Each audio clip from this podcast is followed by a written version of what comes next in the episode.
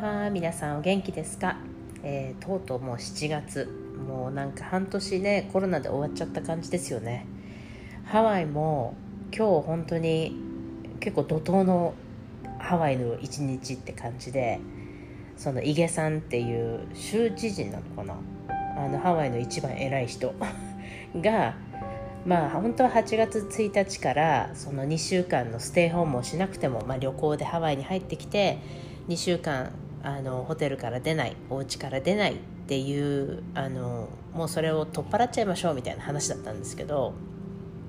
結局今日、えー、9月の1日まで1回伸びました。なんでかって言ったらまあカリフォルニアもね今日、えー、レストランまあえっ、ー、となんだっけな屋内のレストラン飲食店まあ、いろんな屋内で何か行うものっていうのはもう全部クローズされちゃったんですよ。エステとかあのビューティー系全部含めて。もうなんかねせっかく空いてやっとここからこう少しずつだけど回復していくって思ってたのに結構残念だなと思って。まあ一応カリフォルニアとかねそのアリゾナテキサス、えー、フロリダ。まあ、あの辺はもう本当に第2波って私言うよりもまだ第1波だと思うんですけどまあ、やっぱり案の定オープンしたらダンと増えてしまう、まあ、東京もね今すごい大変ですけどやっぱりハワイもあの一時期初めて40何人41かないそれぐらいまで行ってで、まあ、結構そうすると島の下パニックですよね。で今日のアンケートは10人中8人が、まあ、こう地域的にねいろいろ調べていくと、えー、大体8割の人が今ハワイには人が入ってきてほしくないと。まあねみんな移るの怖いしやっぱりアメリカってこう医療体制がすごく大変だから分かるんですけどまああの結婚式とかねそういうのやってるメイクアップアーティストさんとかあとは本当にワイキキでその観光業だけでご飯食べてた方とか本当にかわいそうでで逆に私とかみたいなタイプは観光客を100%ターゲットにしてないのでただやっぱり観光業とかその周りでね動いてる人たちなんで観光業が動いてくれないとその周りも動かないってことは私たちにもやっぱり来なくなってしまう。で今月でね皆さんそのアンエンプロイメントって言ってその今まで保証がねちょっとあったんですけど保険が雇用保険のね保証があったけどもう今月でえー、ほぼなくなってしまうというか、まあ、結構金額が半分になっちゃう方とかも多くてもうみんな本当に路頭に迷うよねっていう声をかなり聞くんですよ。で今日ね発表されたのはハレクラニが来年の真ん中あたりまでもうクローズするっていう発表を今日してである人からもうすごいマネジメントのすごい人から、まあ、ヒルトンは多分来年の1月まで開けない予定で今動いてるよっていう話も聞いてるしあのデルタも10月ぐらいまで動かない。でワイキのもう何か所かのホテルはすでにもう10月までは開けないと。もうそういうのを考えるとやっぱりね観光業でホテルで働いてた方々なんかは本当にダメージ受けてるなって。でやっぱりそこでヘルプもなければね、一応家賃あの滞納しても、まあ、法律的で引っかからないよっていうのも1ヶ月伸びましたけど、ね、1ヶ月伸びたからってじゃあその後仕事して家賃稼げるかって言ったらそうでもない人のがやっぱり多いみたいで、まあ、そこがねちょっとこうまだアメリカのうん、まあ、アメリカまだいい方なのかな。でもやっぱり仕事なくしてる方が結構多いので、ね、何かこう本当にこうワクチンを早く出してくれないかなって心からみんなやっぱり望んでて何かね治療法があれば多分怖くないんだと思うんですけど、まあ、ワクチンが全部をね解決してくれるとは思いませんがまあね本当に今今みんな頑張り時かなって世界中が思います。まあ、ちょっとこういう話は終わりにして、まあ、とりあえずハワイの報告なんですけどで、ね、今日は私あのキャビテーションとラジオ波のトリートメントの仕方を、まあ、生徒さんにねあの講義してきたんですけど、まあ、だいぶね上手な子ですごい簡単に結構こなしててただやっぱりあのキャビテーションって私のお客さんもハワイに来て私のキャビテーションを受けて本当に細くなってあのセルライトも取れてすごい満足する方が多いんですよ。で日本に帰ってやっぱり効果が絶大的にあったので日本に帰ってキャビテーションしてみるとなんか全然違うかなみたいなあのハワイで受けたキャビテーションと全く違うし効果がはっきり言ってほとんど分かんないって私よく相談を受けるんですけど多分ねこうなんで効果がないかってわかあの結構見てると生徒さん見てると、まあ、自分でやってねかなり自分で勉強してくれる方もいるんですけど中にはやっぱり見よう見まねでやってみてでもなんかあんまり効果出ないからキャビテーションって効果ないよねみたいに終わってしまう子が多くて。でもその原因根本は解剖がしっかり分かってない。あのリンパがどこにある？筋肉がどういうふうに流れてる？どうしてこの人はこういうセルライト？セルライトの種類もわからない。例えば触った時にあむくんでるな。あこれはただ筋肉の硬さだな。っていう見分けもつかない。っていうことが多分すごい大きな原因かなって思いました。今日あの話をしててね。でキャビテーションやった後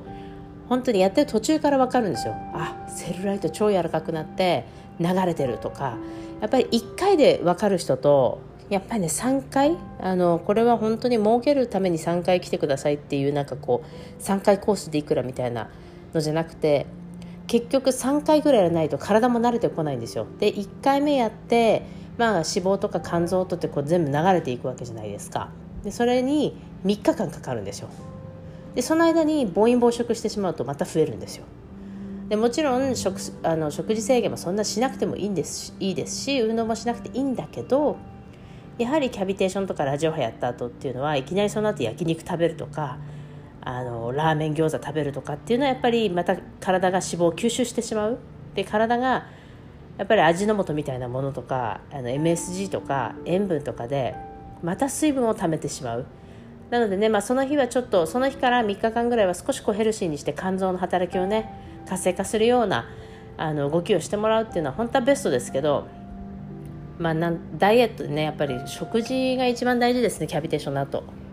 あのダイエットしなくてもいいけどその油っぽいものとか消化に悪いものはできればちょっとその辺りは食べない。そうすると体の動きとかめちゃくちゃ速くなるんですよ代謝がね。でやっぱり3回やると2回でもいいかも。あのすっごいわかる。1回目特に肝臓が特に何の問題もない薬も投薬もあんまりあんまりっていうか全然してない。ビタミンも無駄に取ってない人っていうのは肝臓結構あの働きが良かったりするのであのそういう方は1回目やったら3日後に来ても大丈夫。っていうぐらい。あの2回続けてねあんまり間空けないでくると本当にびっくりするぐらい痩せます。あのできればあの明日あの私キャビテーション時間があればねビデオをちょっとこれからどんどん主義のビデオを撮ってってオンラインスクールに上げていこうかなと思ってるんですけどできればねこう説明をしながら、まあ、日本のねエステティシャンのキャビテーションやる方なんかはやっぱり結果を出してもらいたいなと思うしキャビテーションなんかやってもらってるけど全然効かないみたいにキャビテーションがダメになっちゃうみたいなキャビテーションは悪くないですよっていう。多分主義が全然伴ってないし、まあ、リンパを流すっていうその最後の主義もあんまりできてないんじゃないかなと思う。あのリンパってその前にも言ったかもしれないんですけど強く押すことで潰れあの流れるものでもないのででセルライトも強く押すことで取れるものではないんですよ。それはもう医学的に証明されているものでやっぱりキャビテーションであのセルライトっていうか脂肪が分解される。っていうのはもう今までその生物学とかもう科学の世界でも証明されてるものなのでキャビテーションが一番セルライトにはベスト。あと硬くなってしまった脂肪にはセルライトが一番ベスト。ただやっぱりそのリンパ最後流すとかねリンパマッサージのやっぱやり方を間違えちゃってる方が結構多いかなって今まであの話をしてると思います。知識を見てるとね。強ければいい揉みほぐせばいいっていうもうやっぱりあれはやった感はすごいありますけどやられた感も。ありますしやってる方もやった感あるんですけどあれはただの一時的な水分移動。あの本当に脂肪が流れてるかって言ったら次の日全然同じだと思いますサイズ測ったら。それとそうだな逆にすっごい強くやることで体がむくむ。その日はその後はすごいすっきりしてるんですけどその夜とか次の日とか逆にむくんでしまう。でそうするとまた自分で落ち込むんですよ、ぱりまた太ってるからダメなんだみたいな効き目が悪い。そうじゃなくてリンパって本当に2ミリぐらい下にいるんですよ。浅いリンパが。でそれを無理やり押すっていうのは豆腐を押すのと同じぐらい。もう本当にデリケートな部分なのでやっぱりそこはもう撫でるほどっていうわけじゃまあ撫でてもね全然だから寒風摩擦がいいのはそれだと思うんですけど撫でてももちろん流れます。撫でるというあのああいう親指とかその指でねつねるみたいにやるんではなく逆に手全体で全部流していく。っていうその上からしっかりと安定した圧で流していくっていうのはすごくいいことです。ただ指でねあのゴリゴリやったりやっぱ内出血してしまう。っていうタイプのマッサージはあんまり良くないです。内出血するイコール毛細血管破ってますから体が攻撃されたって間違えて今度体守りに入るんですよ。私何人も見てきてるんですけどそういうマッサージ受けてる方ってもう足カッチカチ。ももの部分とか。あの逆に脂肪で全部固めちゃうんです。セルライトはあんまり、まあ、奥の方にあるんですけど表脂肪で全部固めてんですよ。でそういう結果を招いてしまうのでできればねそのリンパ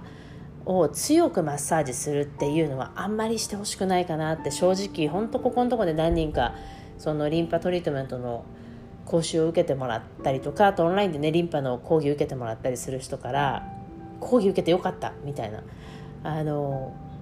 こんなにリンパがあるのも知らなかったしこんなにゆっくりリンパが動くのも知らなかったしっていう。でそのリンパってどの位置にあるかっていうのがやっぱりどのぐらいの深さにあるっていうのも、まあ、本では読んでるけど実際の本当のところトリートメントやってる人からっていうよりも本でただ読むだけなんででやっぱり解剖でねしっかりとそのドクターが書いたものとかをしっかり読める子であればもちろんすごく学びがあると思うんですけどやっぱり上辺だけだったりとかリンパのお話みたいな簡単な分かりやすいですけど全然深くないんですよ私読んでても。だからそこを簡単に書いたの簡単に講習してるのが、まあ、オンラインにあるんですけどあれを見て皆さんやっぱりすごい納得してくれたりとかじゃあもっと勉強しなきゃっていう本当に深いとこ行くんであればやっぱりきあのきちっと医学的なものを読んでもらった方がいいしなんでリンパが今すごく注目されてなんでリンパがきちっと動いてると体の調子が悪いのかっていうのがしっかりと分かってきます。でやっぱりねあのフェイシャルしててもそうなんですけど筋肉の場所あの簡単な筋肉の場所は大体分かってたとしても筋肉の数とか多分見たらびっくりしますねフェイシャルで触る。どこのフェイシャル行っても多分デコルテ首肩、えー、顔で触ると思うんですけど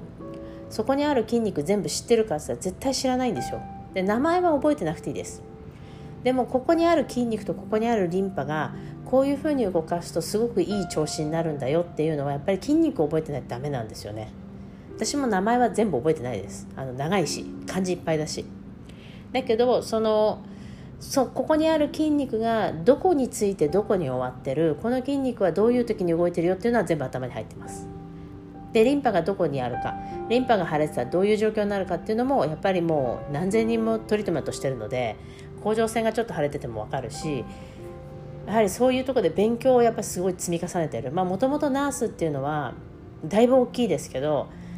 でもナースってフェイシャルならないですからね。やっぱりこう顔の筋肉って言っても本当上辺だけの筋肉しか私自分の看護科の時の教科書出して見てたけどあこれだけ？みたいな。あこれしか私習ってなかったんだと思ったぐらいすごい上上なんて言うんだろうな。まあ習ってるけどこれだけだったんだって。あのリンパとかそういうものに関してはすごい習ってましたけどそうだよなと思って顔の筋肉ってあんまり私たちには関係ないしで実際人体あの解剖の現場とかに行ってもやっぱ顔は出してもらえないんですよね。その顔はやっぱり個人的個人のその全部なんて言うんだろう。分かっちゃうじゃないですかプライバシーなんで。でやっぱり顔の部分っていうのはなかなか解剖させてくれない。で実際本当に UH のあのハワイ大学のその解剖をやってる方にお願いしたりとかしてでもそうするとすごい何千ドルもかかるんですよ。だからあの 生のね人体解剖の写真とか見てああこれかって。で昔看護科の時に100体ぐらい人であのお亡くなりになった方のその人体解剖にこうドネーション寄付されたボディっていうか体があるんですけどそれとか見て本当に感動した人間の体ってこういうふうに複雑に作られてて自分の意思とは全く関係なく生きさせてくれてるっていうのが分かった時にもうすごい神秘的だなと思って。でやっぱりフェイシャルとか例えば私たち美容やってて綺麗にしてあげよう痩せさせてあげようと思ってやると本当にそうなるんだなって。細胞同士がこう響き合ってというか更新し合って綺麗にするからって私もいつも思ってやるしあのここのセルライト絶対取ると思ってやってるし例えば中にはもうこんな力仕事やってめんどくさい。もうこんな太い体とかセルライトバキバキで何食べてんのとか思いながらやってる子がいるんですよ実際。あの後でこうちょこっとこう小耳に挟むとあそういう気持ちでしたら患者あの患者さんじゃない。クライアントさんはかわいそうだなって毎回思います。やっぱりあの私がナースだったこともあってやっぱ患者さん治って退院してほしい。元気になって退院してほしい。逆効果にはしたくない。自分の判断ミスでやっぱり何かがあることっていうのはすごく命に関わってくることなのでただ今それも美容の世界で私はすごく使えてるなと思うのはやっぱりかあのお客様がドアを出る時に「あ今日フェイシャル来てよかった」明日になった時に「あ肌の調子やっぱりいいな」って「やっぱり泉さんのとこ行ってよかったな」とか「あのキャビテーションこれやってもらうとなんかこう頑張ってダイエットしようと思うんだよね」とかそういうねちょっとしたやっぱり喜びっていうのを与えれるっていうのが私にとってのすごい喜びであの本当にね綺麗にして差し上げるの楽しいなって毎回思うんですよ。やっぱりそういう気持ちをねあの持ってフェイシャルをしてほしいなと思うしやっぱりお客様もいろんな話をねあのエステティシャンのエステの方にしてどれぐらいこの人には知識があるんだろうっていうのはやっぱり行った時にチェックするべきだと思います。あのドクター行く時もそうじゃないですか。知識のないドクターに体見てもらおうなんて思わないし上っ面だけでこう検査だけしますね。レントゲン取りますねって言ってくれる医者が好きな人もいればやっぱりきちっと話を聞いてくれるお医者さんとこに行く。でそれに対してきちっと結果を出したりとかその手当てをしてくれるやっぱりドクターっていうのが一番ベストだと思うので自分のエステ選びってやっぱり自分の顔を作る人なんできちっと選んだ方がいいと思う。肌のことを聞いた時に何とかだと思うんですよね。あのテレビでこの間とか雑誌でこの間っていうのはプロの知識じゃないのでそれを掘り下げる、えー、今回も日本人の方々にねやっぱりすごい攻撃した時になんか雑誌で読んだ時にこう書いてあったからこの先生が言ったからこうなんだいいんだって思わない。そこからアセスメントする力をつけてくださいっていつも教えるんですよ。あの例えばじゃあこれがいい。なんでいいんだろう？なんでいいんだろう？でそれがなんでいいんだろうっていうまたその裏裏付けをしてほしいんです。どんどんどんどんこう地図を広げてもらいたい。なんでなんで？あのアメリカで言うと Y っていう部分をやっぱりどんどん広げてもらいたい。雑誌に書いてあったからじゃなくじゃあ雑誌に書いてあったなら別にお客さんうち来なくていいじゃんみたいな。で YouTube 見てやってるからこの間 YouTube 見たらこういうことやってたんですよっていうんだったらじゃあもうお客さんもあなたにこの間 YouTube 見ればいいんじゃないみたいな。あのアメリカ人の子にも言うんですけどいつもなんでこれが起こってるんだろう？スキンケアなのか生活なのか彼女のもうやっぱりメタボリズムって言って代謝が悪いのか何が原因で今この状況を犯してしまってるんだろうっていうことをやっぱりきちっと考えてあげるのがプロですっていうふうに教えるんですよ。やっぱりねそこであの本当の意味でプロになるかただのエステティシャンになるかっていう分かれ道だと思うので本当に皆さんね授業終わった後にあの感動してくれるし本当に受けてよかったって思ってもらって私まで感動しちゃうぐらい。もうだからいつも卒業式は私も泣いてます勝手に。